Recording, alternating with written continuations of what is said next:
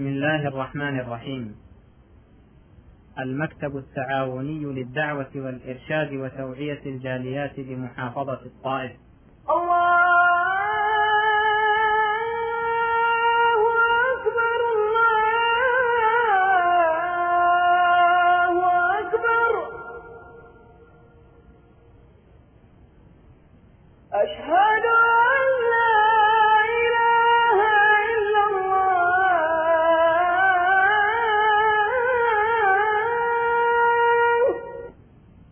يسر قسم الكتب والأشرطة بالمكتب أن يقدم لكم هذه المحاضرة، وهي بعنوان مزايا دين الإسلام وموقف أعداء الله منه، للشيخ محمد عباس في اللغة الفلبينية.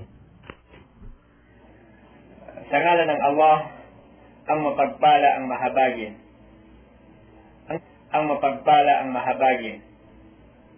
Ang pagpupuri ay sa Allah lamang, ang Panginoon ng daigdig.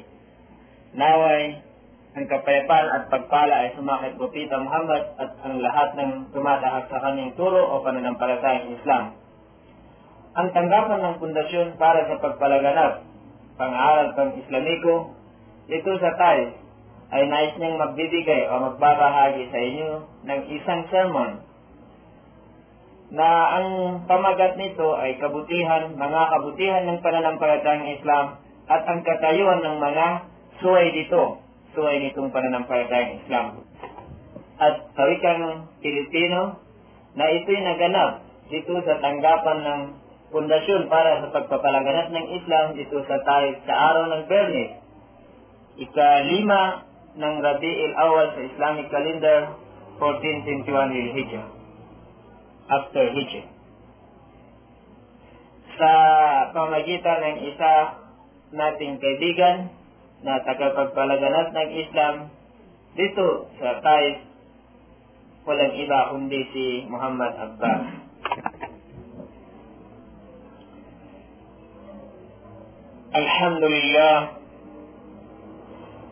Alhamdulillah alladhi arsala rasulahu bil huda wa dinil haqq ليظهره على الدين كله وكفى بالله شهيدا.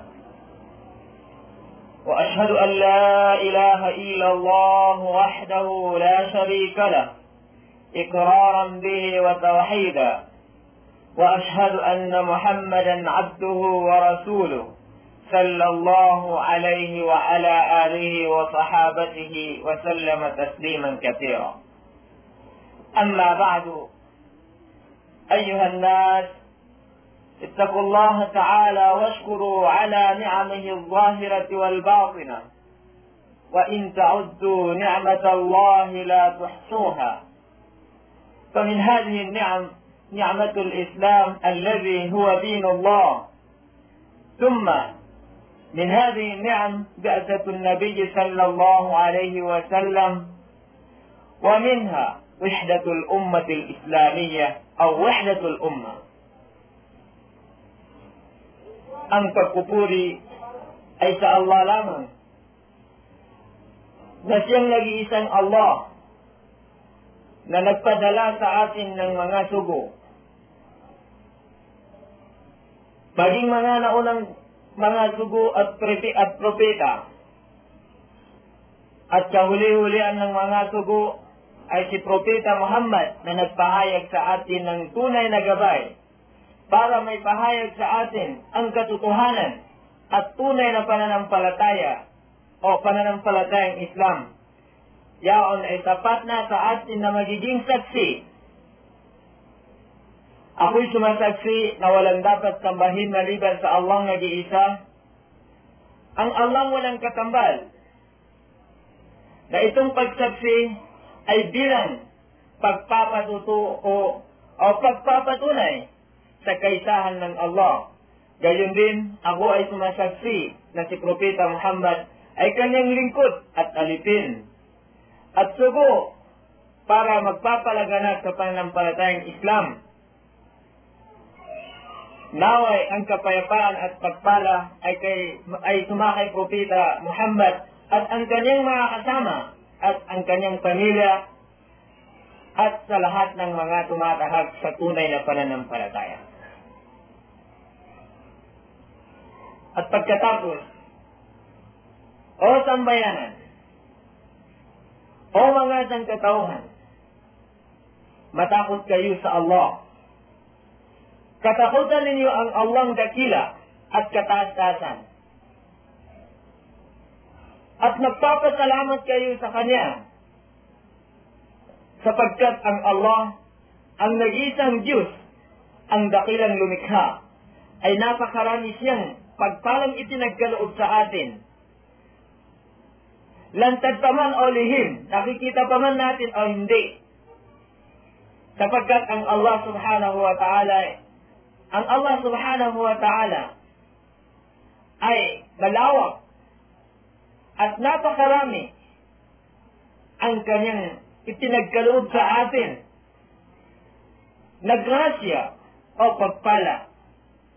Kung kaya ang Allah subhanahu wa ta'ala siya nagsabi, وَإِن تَعُدُّوا نِعْمَةَ اللَّهِ لَا تُحْصُوهَا. Kung ang inyong bibilangin, i-account ang mga pagpala o habag o grasya na itinagkaloob sa inyo ng Allah, ay la tuhsuha. Ibig sabihin, hindi ninyo magibilang. Hindi ninyo kaya i-account sa dahil nito. So, ang pamagat na ating tatalakayin ngayon ay ang kabutihan, mga kabutihan ng pananampalatayang Islam at ang katayuan ng mga suway sa pananampalataya nito. Una, ang dapat natin alamin kung ano ang mga habag o mga grasya o pagpala na siyang magiging dahilan ng kabutihan nitong pananampalatayang Islam kung ating pag-isipan. Ang ating mga babanggitin ito o ang mga babanggit natin dito na mga kabutihan ng pananampalatayang Islam ay hindi nangangahulugan na ito lamang, kundi ito ay bilang halimbawa. Ito ay babanggitin lamang natin bilang halimbawa o example sa mga habag o mga kabutihan ng pananampalatayang Islam. Sapagkat, katulad ng sinabi ng Allah subhanahu wa ta'ala, kung ating bibilangin ang mga habag o mga pagpala o grasya na itinagkaloob niya sa atin, ay hindi natin mabibilang sa dami nitong mga habag. So, napakarami kung ating tutunghayin o pag-iisipan ang mga habag na itinagkaloob sa atin ng Allah. Kabilang na dito, itong tinatawag nila na ni'matul Islam alladhi huwa dinullah. Ang habag na itinagkaloob ng Allah sa atin, sanhin ng kanyang paggabay sa atin, o pagpala sa atin, o pag-guide sa atin sa pananampalatayang Islam, na itong pananampalataya ay hindi katulad ng mga ibang pananampalataya na hindi tanggap o hindi katanggap-tanggap sa harap ng Allah subhanahu wa ta'ala, sapagkat yan ay hindi kabilang sa pananampalataya ng Allah o pananampalataya na itinagkaloob ng Allah sa buong sangkatauhan. Kaya ang Allah subhanahu wa ta'ala nagsabi sa atin sa banal na Quran, وَقَالَ تَعَالَى وَمَنْ يَبْتَغِ غَيْرَ الْإِسْلَامِ دِينًا فَلَنْ يُقْبَلَ مِنْهُ وَهُوَ فِي الْآخِرَةِ مِنَ الْخَاسِرِينَ. Siya nagsabi na sinumang maghangad, sumusunod sa pananampalatayang hindi pananampalatayang Islam o iba sa pananampalatayang Islam, ayaw ay kailanman ay hindi tatanggapin ng Allah at sa araw ng paghukom ay siya ay mapabilang sa mga taong mga talunan. Ibig sabihin, hindi katanggap-tanggap ang kanilang pananampalataya. So, napakabuti itong kabutihan o pagpalang itinagkalot sa atin sapagkat siya ginawa niya tayong mga Muslim. Itinagkalot niya sa atin ang tunay na pananampalataya, ang pananampalatayang Islam, na siya lamang nag-iisang pananampalataya, na pananampalatayang katanggap-tanggap sa harap ng Allah. At ang sinong tunay na sumusunod nito ay walang pag-aalanganin, ay kanyang makamit at ipapatupad sa kanya ng Allah ang kanyang pangako. Na siya nagsabi ayon sa sinabi ng Allah subhanahu wa ta'ala, وَمَنْ يَعْمَلْ صَالِحًا مِنْ ذَكَرٍ أَوْ أُنْثَى وَهُوَ مُؤْمِنٌ فَلَنُحْيِيَنَّهُ حَيَاةً طَيِّبَةً وَلَنَجْزِيَنَّهُمْ بِأَحْسَنِ مَا كَانُوا يَعْمَلُونَ. Ang Allah, nangako siya para sa mga taong tunay na tumatahak sa pananampalatayang Islam. Itinangako niya na kung ang mga tao ay sumusunod sa pananampalatayang Islam, ay kanyang pagkalooban ng mga panustos at mapayapang pamumuhay dito sa mundo, lalo na sa araw ng paghukom. Kaya siya nagsabi sa banal na Quran, kung sino magsasagawa ng mabuting asal, magandang gawain, maging lalaki man o babae, at sila ay tunay na sumasampalataya sa pananampalatayang Islam, tunay na sumasamba sa Allah, sabi ng Allah, itinangako namin na katotohanan kami silang bubuhayin ng magandang pamumuhay, pagkaluban namin sila ng mapayapa, may grasyang pamumuhay ito sa mundo, at sa araw ng paghukom ay aming silang gagantimpalaan ng magandang gantimpala na sumasang-ayon sa kanilang mga nagawang mabuti dito sa mundo. Mga kapatid sa Islam, kung ating tutunghayan, pag-isipan ng mabuti ang mga grasya, pagpala ng Allah na kanyang itinagkaloob sa atin sa pamamagitan ng paggabay sa atin dito sa tunay na pananampalataya,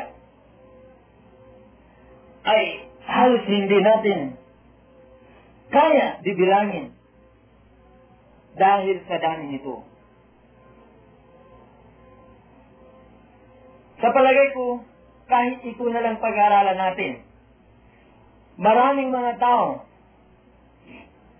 may mga taong pilusuko na kapag sinabi mo ang sabi ng Allah o salita ng propeta o salita ng Allah sa banal na Quran,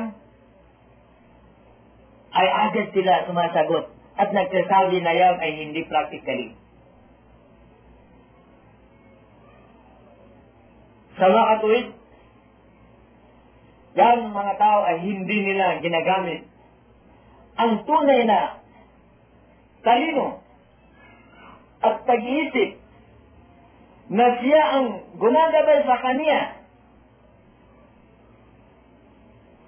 Talinong magtuturo sa kanila ng tunay na landas.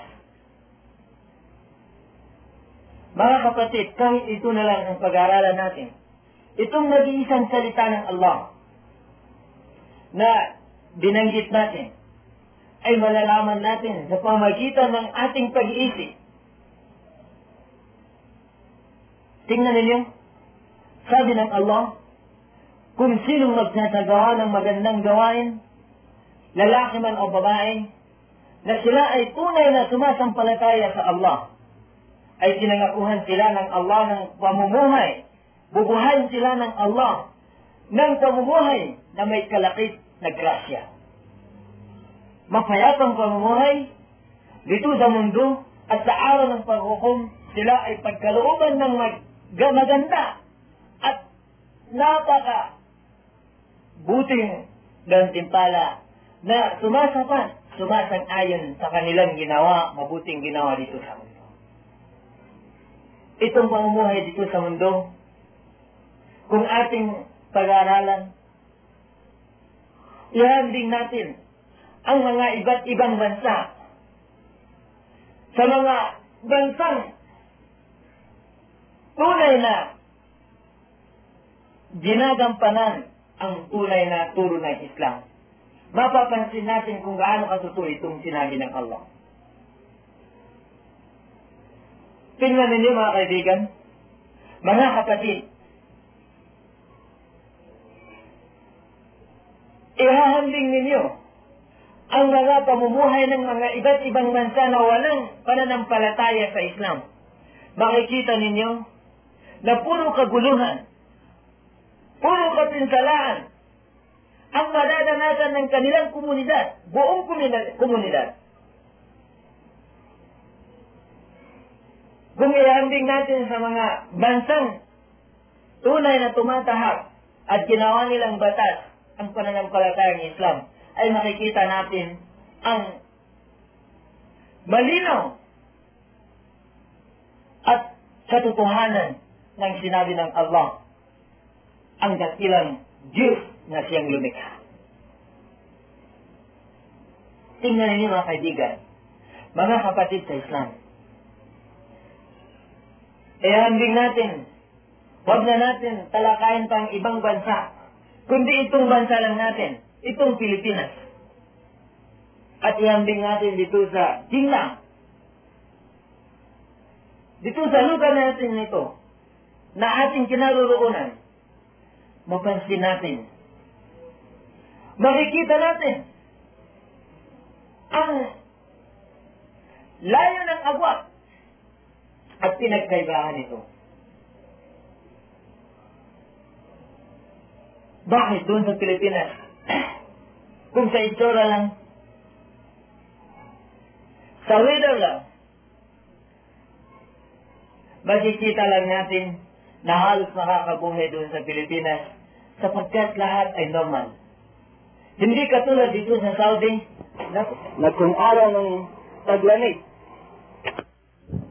giginawin ka at halos mamamatay ka na dahil sa tindinan lamig. Hindi katulad sa Pilipinas na napakaganda ang weather. Kung pag-usapan naman natin ang mga taniman, doon sa Pilipinas, napakaganda. Parang nakakabuhay na. Tumapong ka lang ng isang buto ng anumang halaman ay tumutubo na, pabayaan mo tumutubo. At nagbibigay, magsisilbi ng bunga para sa mga tao. Napakaganda. Pero, bakit? Nandiyan pa rin ang lahat ng mga kapinsalaan. Nandiyan pa rin ang lahat ng kahirapan. Kung hindi lang, bakit pa tayo pumupunta dito sa Saudi? Ihambing natin ang sitwasyon sa Pilipinas. Sa weather lang, mga taniman, sa farm, wala kayong makikita. Dito sa Saudi, tumapong ka ng isang buto, magtanim ka ng buto, ng isang halaman. Kung hindi mo alagaan ng buong gabi at araw, at iingatan ng wasto, ayan ay hindi tumutubo. At lahat, kung titingnan mo lang, itong Saudi ay halos hindi makakabuhay. Makikita natin, wala kayong makikitang mga kahoy, mga gobal, kung ano-ano ang mga halaman na magbibigay sa atin ng mga bunga para sa ikabubuhay natin. Pero nandiyan pa rin ang grasya. Halos lahat ng lahi na nanggagaling sa iba't ibang bansa, nakikita ninyo na nandito na sa Saudi. Maging itong mga taong bansang kanluran, galing kanluran, na nagsasabi sila nag-agin sila na sila ay mga advanced community. Bakit nakita pa rin natin sila pumupunta dito? Para magtrabaho. Kung sila ay talagang advanced at ang kanilang pamumuhay ay may grasya, eh bakit pumupunta pa dito sila? Ito ay malinaw na example para sa atin. Kahit hindi lang natin palawakin, ay malalaman natin kung gaano katotoo ang sinabi ng Allah na ating nabanggit kanina. Na tinangako na kung ang mga tao, lalaki man o babae, ay tunay na sumasampalataya sa Allah, ay tinangako ng Allah na sila ay bubuhay ng magandang pamumuhay dito sa mundo. At pagkalugan sila ng grasya, panustos na may grasya. Kung pag-aralan natin kung anong dahilan, bakit ganun? Napakaraming mga iba't ibang bansa na maaaring kahit mga halaman lang pwedeng magiging mayaman sila. Kung ihambing natin dito sa ating kinaroroonan ngayon dito sa kingdom, ay mapapatunayan natin kung gaano katotoo ang sabi ng Allah. Itong Saudi, hindi katulad sa Pilipinas, na walang mga gubat, walang mga kahoy tumutubo, na hindi inaalagaan, hindi katulad sa atin, na pabayaan mo na, tumapong ka ng isang buto, ng kahoy halaman ay tumutubo na, pabayaan mo na. Pero nandiyan pa rin ang kahirapan. Halos karanasan ng mga tao sa atin ay puro kahirapan. Sapagkat walang grasing itinagkaloob ng Allah sa atin, dahil tayo ay malayo sa tunay na pananampalataya, tunay na pagtahak sa turo ng Allah na kanyang itinangako sa atin na kung ang mga tao, maging lalaki man o babae, ay tunay na sumasampalataya sa Allah, ay bubuhayin niya ng tamang pamumuhay, magandang pamumuhay, at sa araw ng paghukom ay sila ay papasukin sa paraiso. Sanhi ng kanilang pagsasagawa ng mabuting gawain.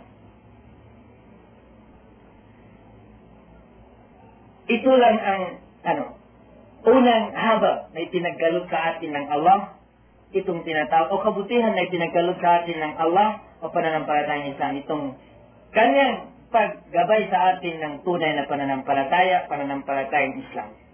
Pangalawang habag o kabutihan ng pananampalataya ng Islam, ang tinatawag nila na bi'atun Nabi sallallahu alaihi wasallam. Ang Allah nagpadala siya ng kahuli-hulian ng propeta, mga propeta, sa pamagitan ni propeta Muhammad. Naway sumakan niya ang kapayapaan at pagpala. Itong propeta ay pinadala ng Allah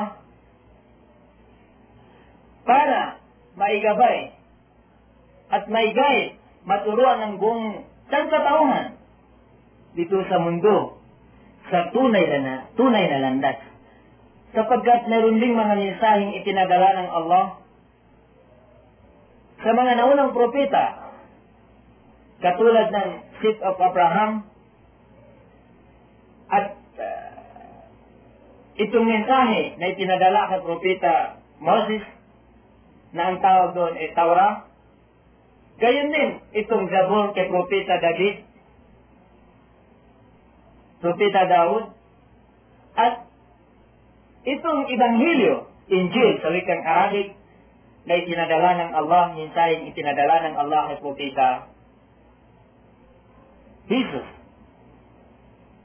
Pagkatapos, dumating naman ang kahuli-hulian ng propeta na siya ang bumubuhay, magpapatotoo sa mga naunang kasulatan na itinadala ng Allah sa mga naunang propeta, katulad ng ating nabanggit kanina.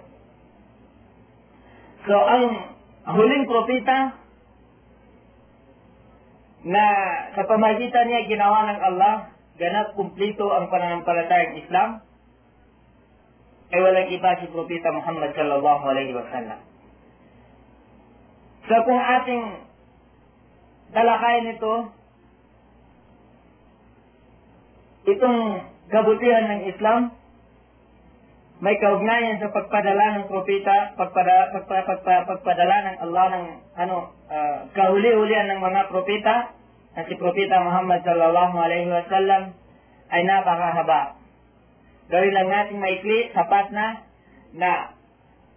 na malaman natin, maunawaan natin na kung ang Allah hindi siya nagpadala ng propeta, ay walang pagalanganin. Eh, wala tayo, halos tayo mananatili sa anumang pananampalatayang o anumang makakaligaw na landas. Pero, dahil sa kabutihan ng Islam, ang Allah nagpadala ng propeta, itinadala niyang kahuli-huli ng propeta at sa kanya niya ginawa ang ganap, kumplito na pananampalataya at batas. Walang iba kundi itong si Propeta Muhammad na itinagkaloob sa kanya ang batas na kumplito, ganap, kundi itong walang iba ito kundi itong banal na Quran. So ito si Propeta Muhammad sallallahu alaihi wasallam itinadala ng Allah bilang tagapagturo at para mapapatutuhanan niya at mabubuhay niya. At may tayo ang mga naunang mga aklat na nawala na itinadala ng Allah ang dakila sa mga naunang propeta. So, kabilang yan sa kabutihan ng pananampalatayang Islam, ang Allah nagpadala ng sugo para siya ay magpaliwanag, magtuturo sa mga tao ng uwid na landas. Gayon din, katulad ng nasabi natin na kung hindi dahil sa itong propeta o mga propeta na itinadala ng Allah sa mga tao, ay mananatili ang mga tao sa kamangmangan at buhay na hindi malalaman kung ano ang magiging huling hantungan. Alam na natin noon pa na bago pa man dumating ang pananampalatayang Islam, ang mga tao ay namumuhay sila nang walang batas na sinusunod. Kundi ang sinusunod lamang nila kung sino ang may kapangyarihan, o di kaya kung ano-ano ang kanilang minimithi ng sarili. Pero pagdating ng Islam, nandiyan na ang batas na galing sa dakilang Allah na siyang dapat magiging batas ng buong sangkatauhan, buong daigdig. So, pangatlong kabutihan itong pananampalatayang Islam, itong tinatawag nila na wahdatul umma, pagkakaisa ng nation, pagkakaisa ng bansa. Sapagkat ito lamang ang pananampalatayang Islam, na hindi magsisilbi ng pagtangi-tangi ng mga tao. Hindi tinitingnan ang mga itsura ng tao.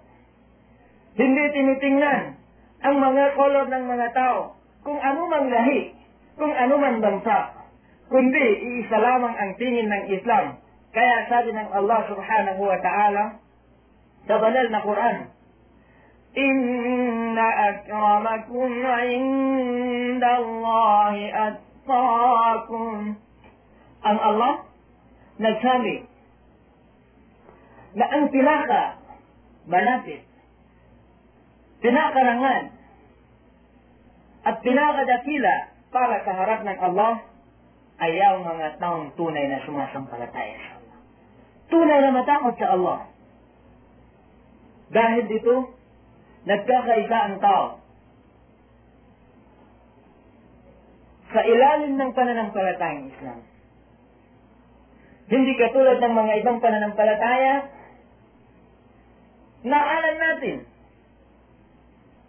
na minsan pa kapag ang isang bansa ay iba o itong iisa lamang na bansa na nagkakaiba ang color, o kulay ay iba ang tingin. Ikaw puti ka, ay iba ang klase mo. May karangalan ka. Ikaw naman, itin ka, ay diyan ka lang. So, yan ay hindi turo ng Islam. Sa Islam, ang tao, buong bansa ay magkakaisa. Ang tingin ng Islam, magkakaparehas ang tao. Ang pinagkakaibaan lang ay isa lang. Ang tinitingnan ng Allah, itong pananampalataya lang. Siya ang pinakamataas sa lahat ng tao. Kaya sabi ng Allah subhanahu wa ta'ala sa banal na Quran, قُلْ يَا أَهْلَ الْكِتَابِ تَعَالَوْا إِلَى كَلِمَةٍ سَوَاءٍ بَيْنَنَا وَبَيْنَكُمْ. Sabi ng Allah, bainana wa bainakum. Sabi ng Allah, sabihin mo, O Propeta Muhammad, o mangalan ka ng kasulatan. Ibig sabihin dito, ang mga Hudyo at mga Kristiyano. Halina kayo sa salitang magkakaisa tayo. Halina kayo sa salitang magkakaisa tayo.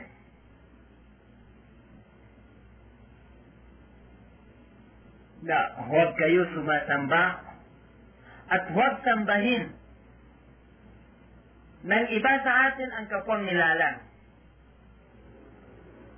Katulad ng ginagawa ng mga ibang mananampalataya na sinasamba niya ang kapwa ng nilalang din. Halos magkaparehas sila.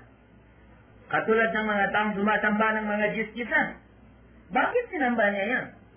Bakit niya sinasamba? Kapwa niya.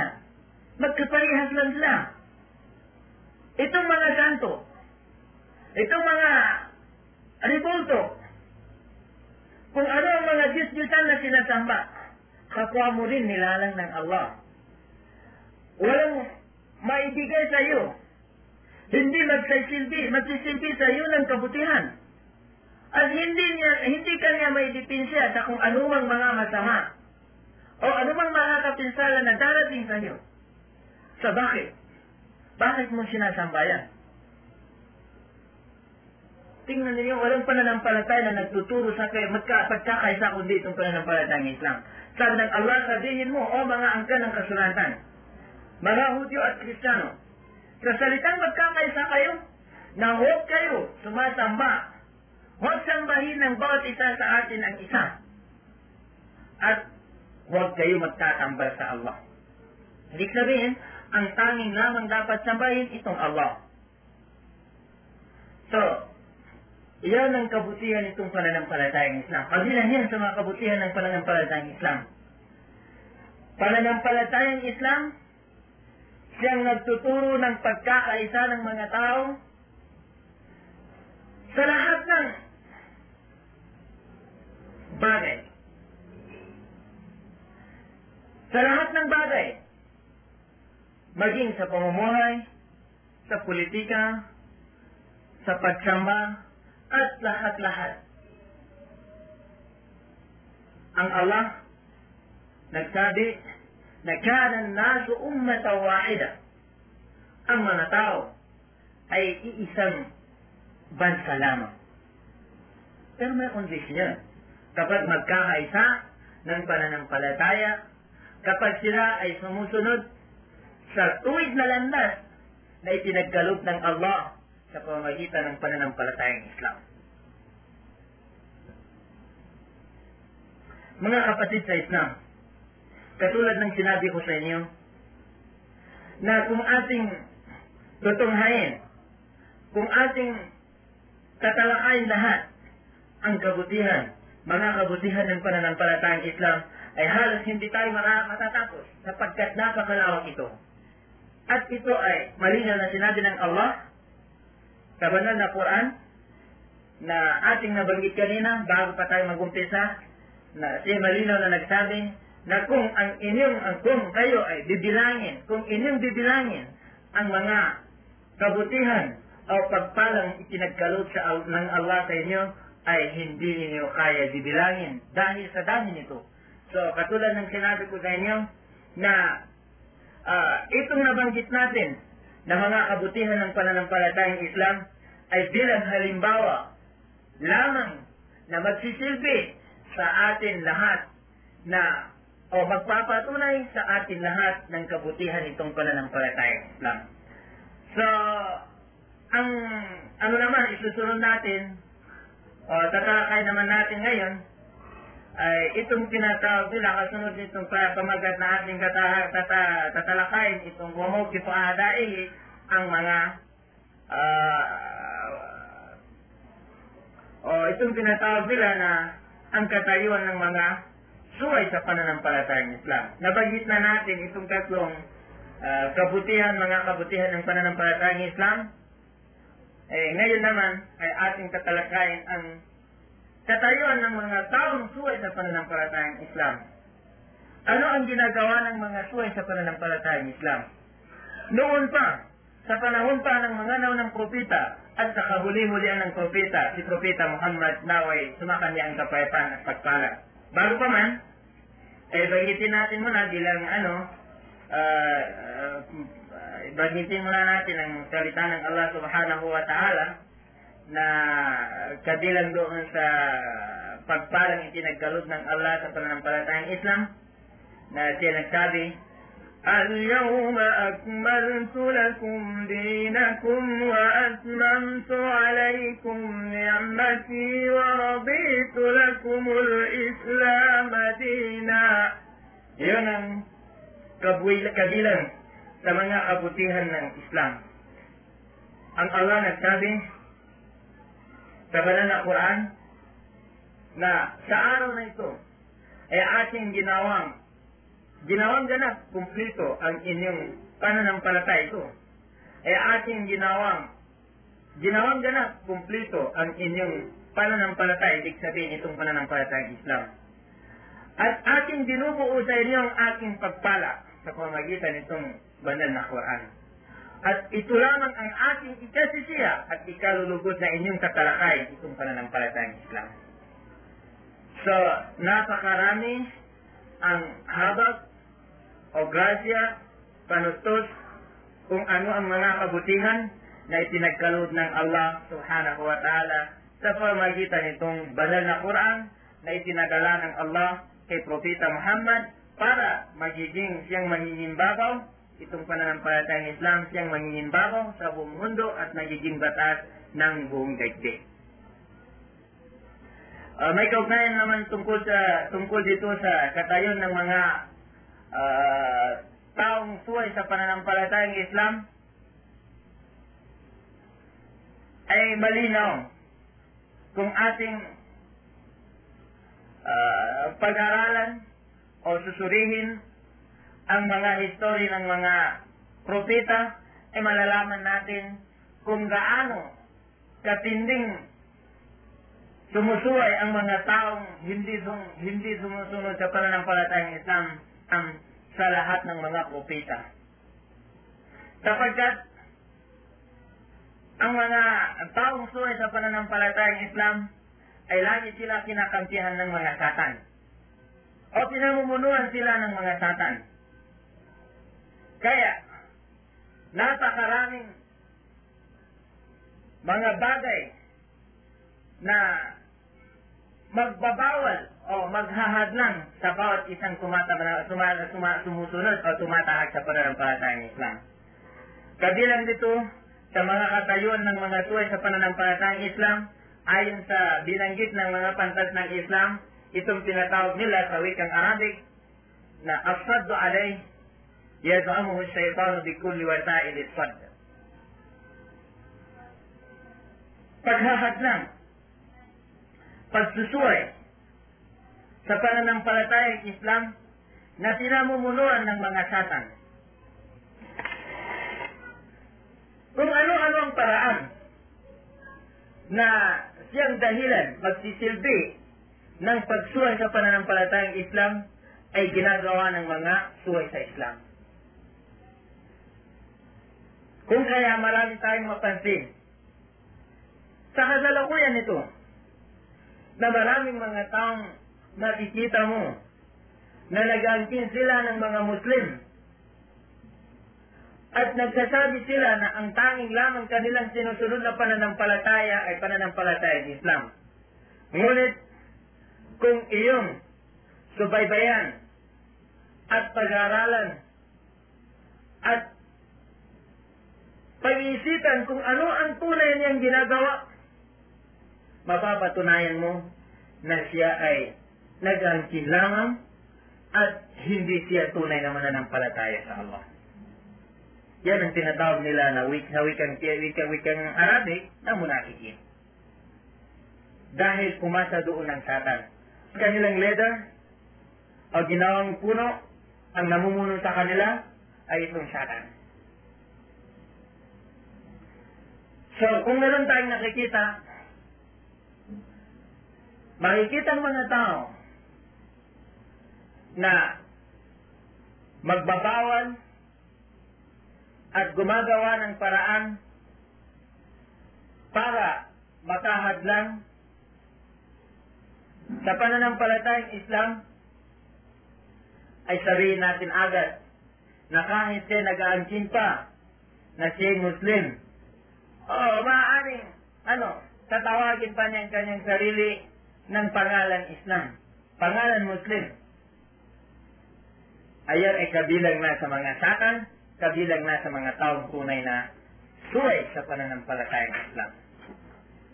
Nauzubillah min dhalik. Pangalawa, ang pangalawang katayuan ng mga taong suway sa pananampalatayang Islam ay itong tinatawag nila sa wikang Arabic, tafriqul muslimina wa ilqa'il adawati fima bainahum.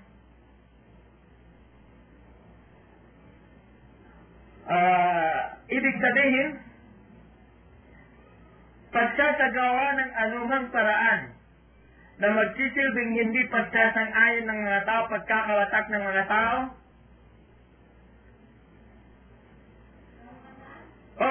kung ano ang mga motibo ng pagkaroon ng paglaban-laban ng mga tao.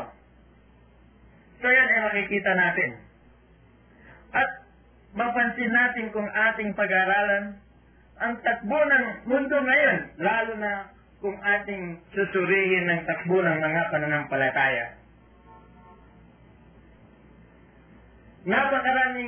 Napakarami tayong mapansin ngayon na ang karamihan sa mga suway sa Islam ay wala silang balak para magkakaisa ang mga tao, kundi gagawa sila ng lahat ng paraan na magsisilbi ng pagkawatak-watak ng mga tao at hindi pagkakasundo ng mga Muslim. At ito ay pinapatunayan din ng Propeta Muhammad sallallahu alaihi wasallam na siya nagsabi sa isang sa wikayin niya na taftariku ummati ala 73 firqah kulluha fi an-nar illa wahida wa hadhihi al-wahida hiya ma kana ala mithli ma kana alayhi an-nabi sallallahu alayhi wa sallam wa ashabihi wa hiya al-firqatu an-najiyah wa ma hadha ma yusammuna ahlu sunnah wal jamaah. Sinasabi na dahil sa bunga nitong mga gawain ng mga taong suway sa pananampalatayang Islam, gumagawa sila ng lahat ng paraan para sa pagkawatak-watak ng mga tao at hindi pagkasundo ng mga Muslim. Gagawa sila ng paraan na magsisilbing pagkagulo ng mga tunay na mananampalataya. Sabi ng Propeta Muhammad sallallahu alaihi wasallam ay sa darating ang araw na magkawatak-watak ang ating mga tagasunod hanggat aabot ang kanilang mga kapisanan ng 73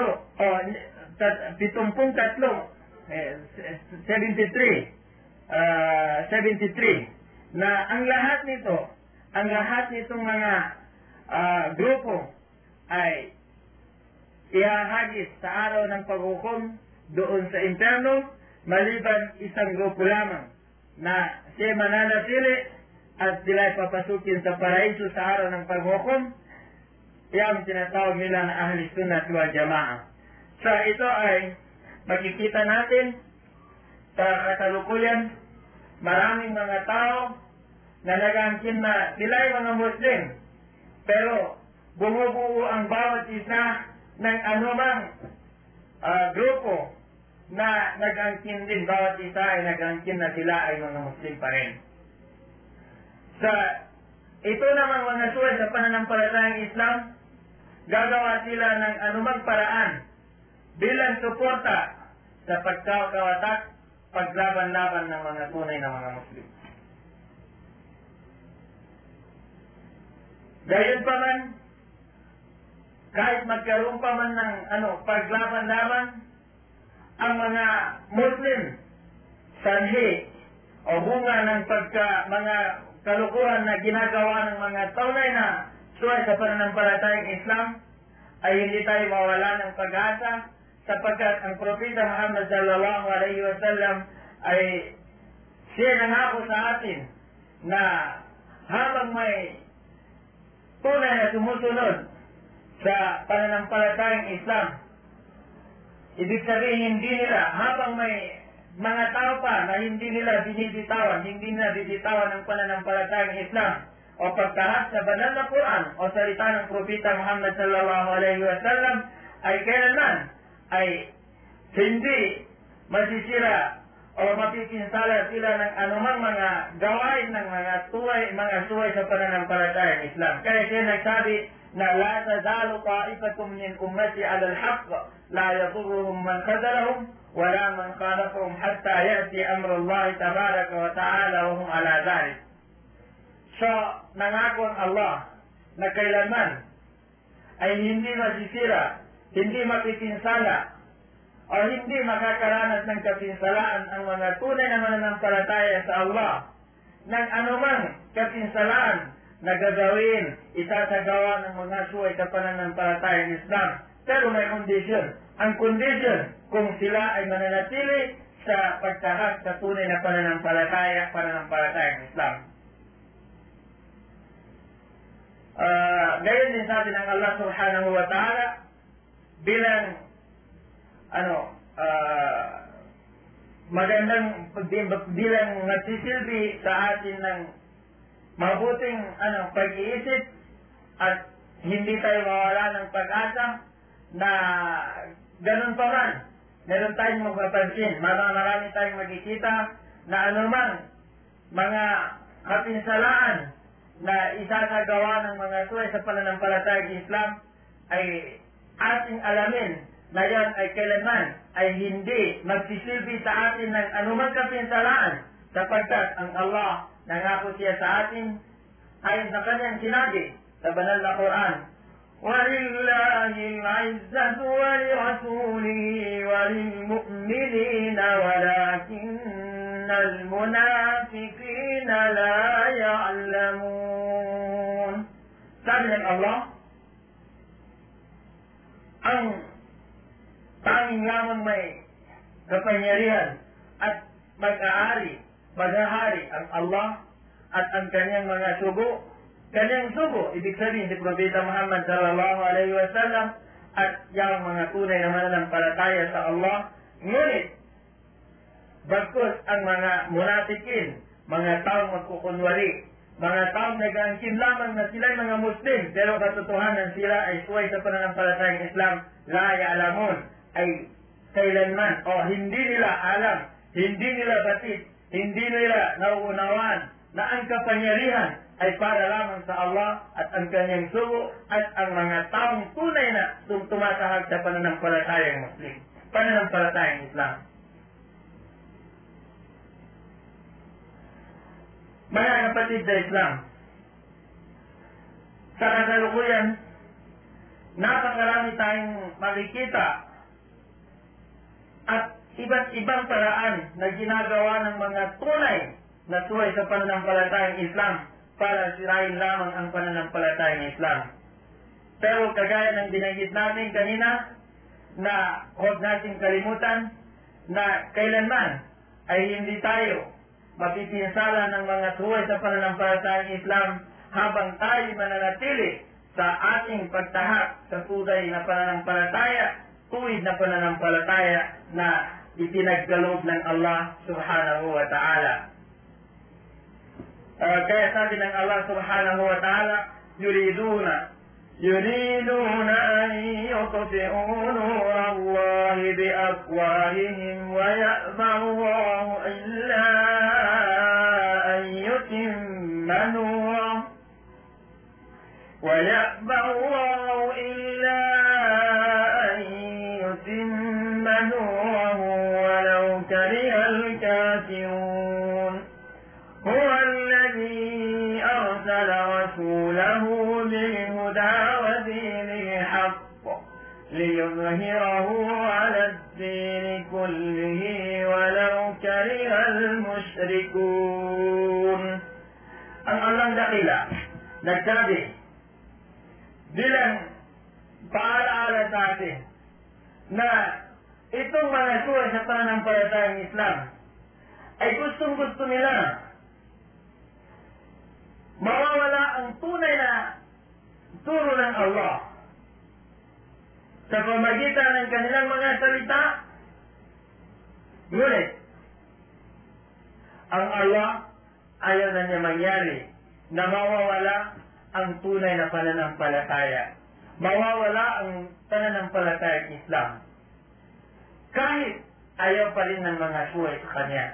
Ayaw pa rin ng mga kafir, mga suway sa pananampalataya ng Islam. Kaya siya nagsabi, bilang itutuloy nito, siya nagsabi na ang Allah, nagpadala siya ng propeta, na bilang maggagabay sa atin ng tunay na pananampalataya, tuwid na landas, pananampalatayang Islam, para may pahayag ang pananampalatayang Islam sa buong mundo, kahit ayaw pa rin ng mga suway, mga taong magtakumbal sa kanya. Bilang kahulihan, mga kapatid sa Islam, dapat natin alamin na itong Islam ay hindi lang sa pag-aangkin. Hindi sapat na mag-aangkin ka lang na ikaw ay Muslim. Dapat, kung ikaw ay Muslim, papapatutuhanan mo, patutunayan mo sa pamagitan ng pagsalita. At kung ano ang sinasabi mo, dapat sumasang-ayon ang iyong gawain. Isa sa gawa mo. At pananampalatayan mo. Yun ang tinatawag nila sa wikang Arabic na ang pananampalatayang Islam ay kaulon, pagsasalita, sasabihin mo, pagpahayag, magpapahayag ka ng la ilaha illallah, at kung anong itinahayag mo ay dapat mong gagampanan sa pamagitan ng pagsasagawa, at yon ang patutunayan mo, pananampalatayaan mo. Sapagkat itong Islam ay katotohanan siya ang pananampalataya na hindi katulad ng mga ibang pananampalataya na tinatawag nila na secularism. Iba ang pananampalataya, iba ang gobyerno, iba ang pamumuhay. Itong pananampalatayang Islam ay pananampalataya at isasagawa at ipamumuhay na ito ay doon manggagaling hinahango sa limang haligi ng Islam na ating nalalaman. Itong haligi ng Islam na lima, katulad ng itong pagpahayag ng La ilaha illallah Muhammadur Rasulullah at pagsasagawa ng limang ulit na sala 5 times a day, at gayon din itong pagbigay ng charity bilang tulong o kawanggawa para sa mga taong mga mahihirap, at kabilang diyan sa mga haligin itong Islam itong kinatawag nila na passing the month of Ramadan o pag-ayuno, gayon din itong Hajj, pang-limang haligin itong Islam. So itong mga bagay dapat natin tatahakin at gagampanan, isang kagawa at paniwalaan ng buo At lahat ng nabanggit natin, dapat natin isasagawa at hindi katulad ng lagi natin ginabanggit ng pananampalataya ay hindi tapat na magangtingkalan kundi dapat mo gagampanan sa buong iyong pamumuhay gawain.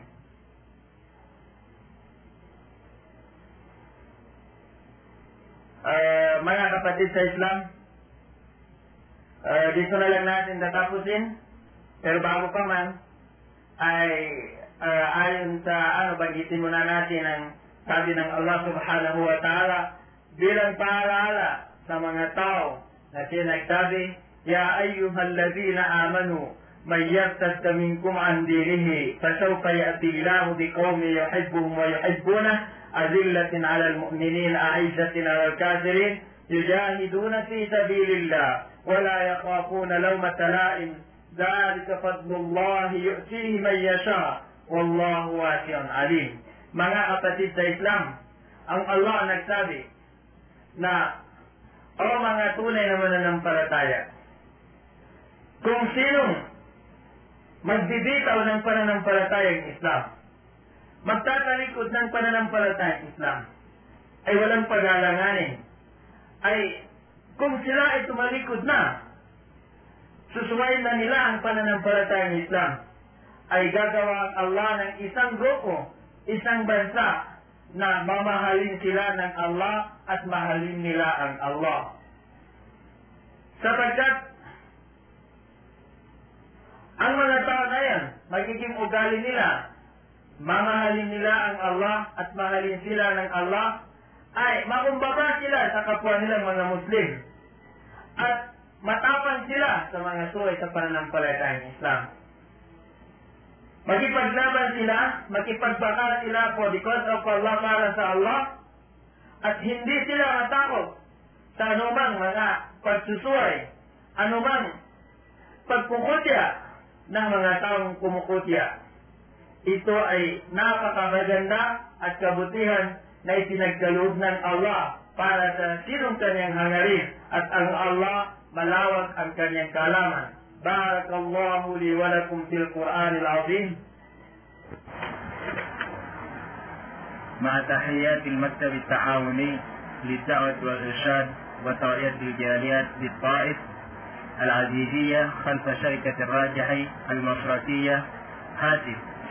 7344388 7360822. Ang tanggapan ng pundasyon para sa pag-aaral pang Islamiko, ito sa tayo ay nagpapasalamat sa inyo ng maraming pagpapasalamat na inyong matagpuan dito sa Azizia Forum sa likod ng Rajah Bank.